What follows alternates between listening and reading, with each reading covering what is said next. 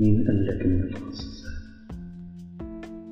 حكاية أنا مليانة ورد طول الطريق خالص.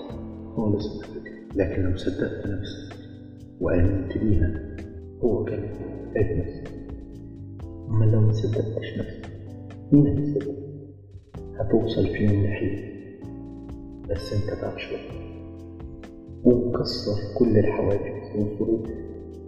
قوم اثبت لنفسك وللناس والرب للكل انك فعلا تستحق. انك بنفسك يخلق لك طريق الحلم انك بنفسك يبقى سند أن ظهرك لو اتحملت صدق. نفسك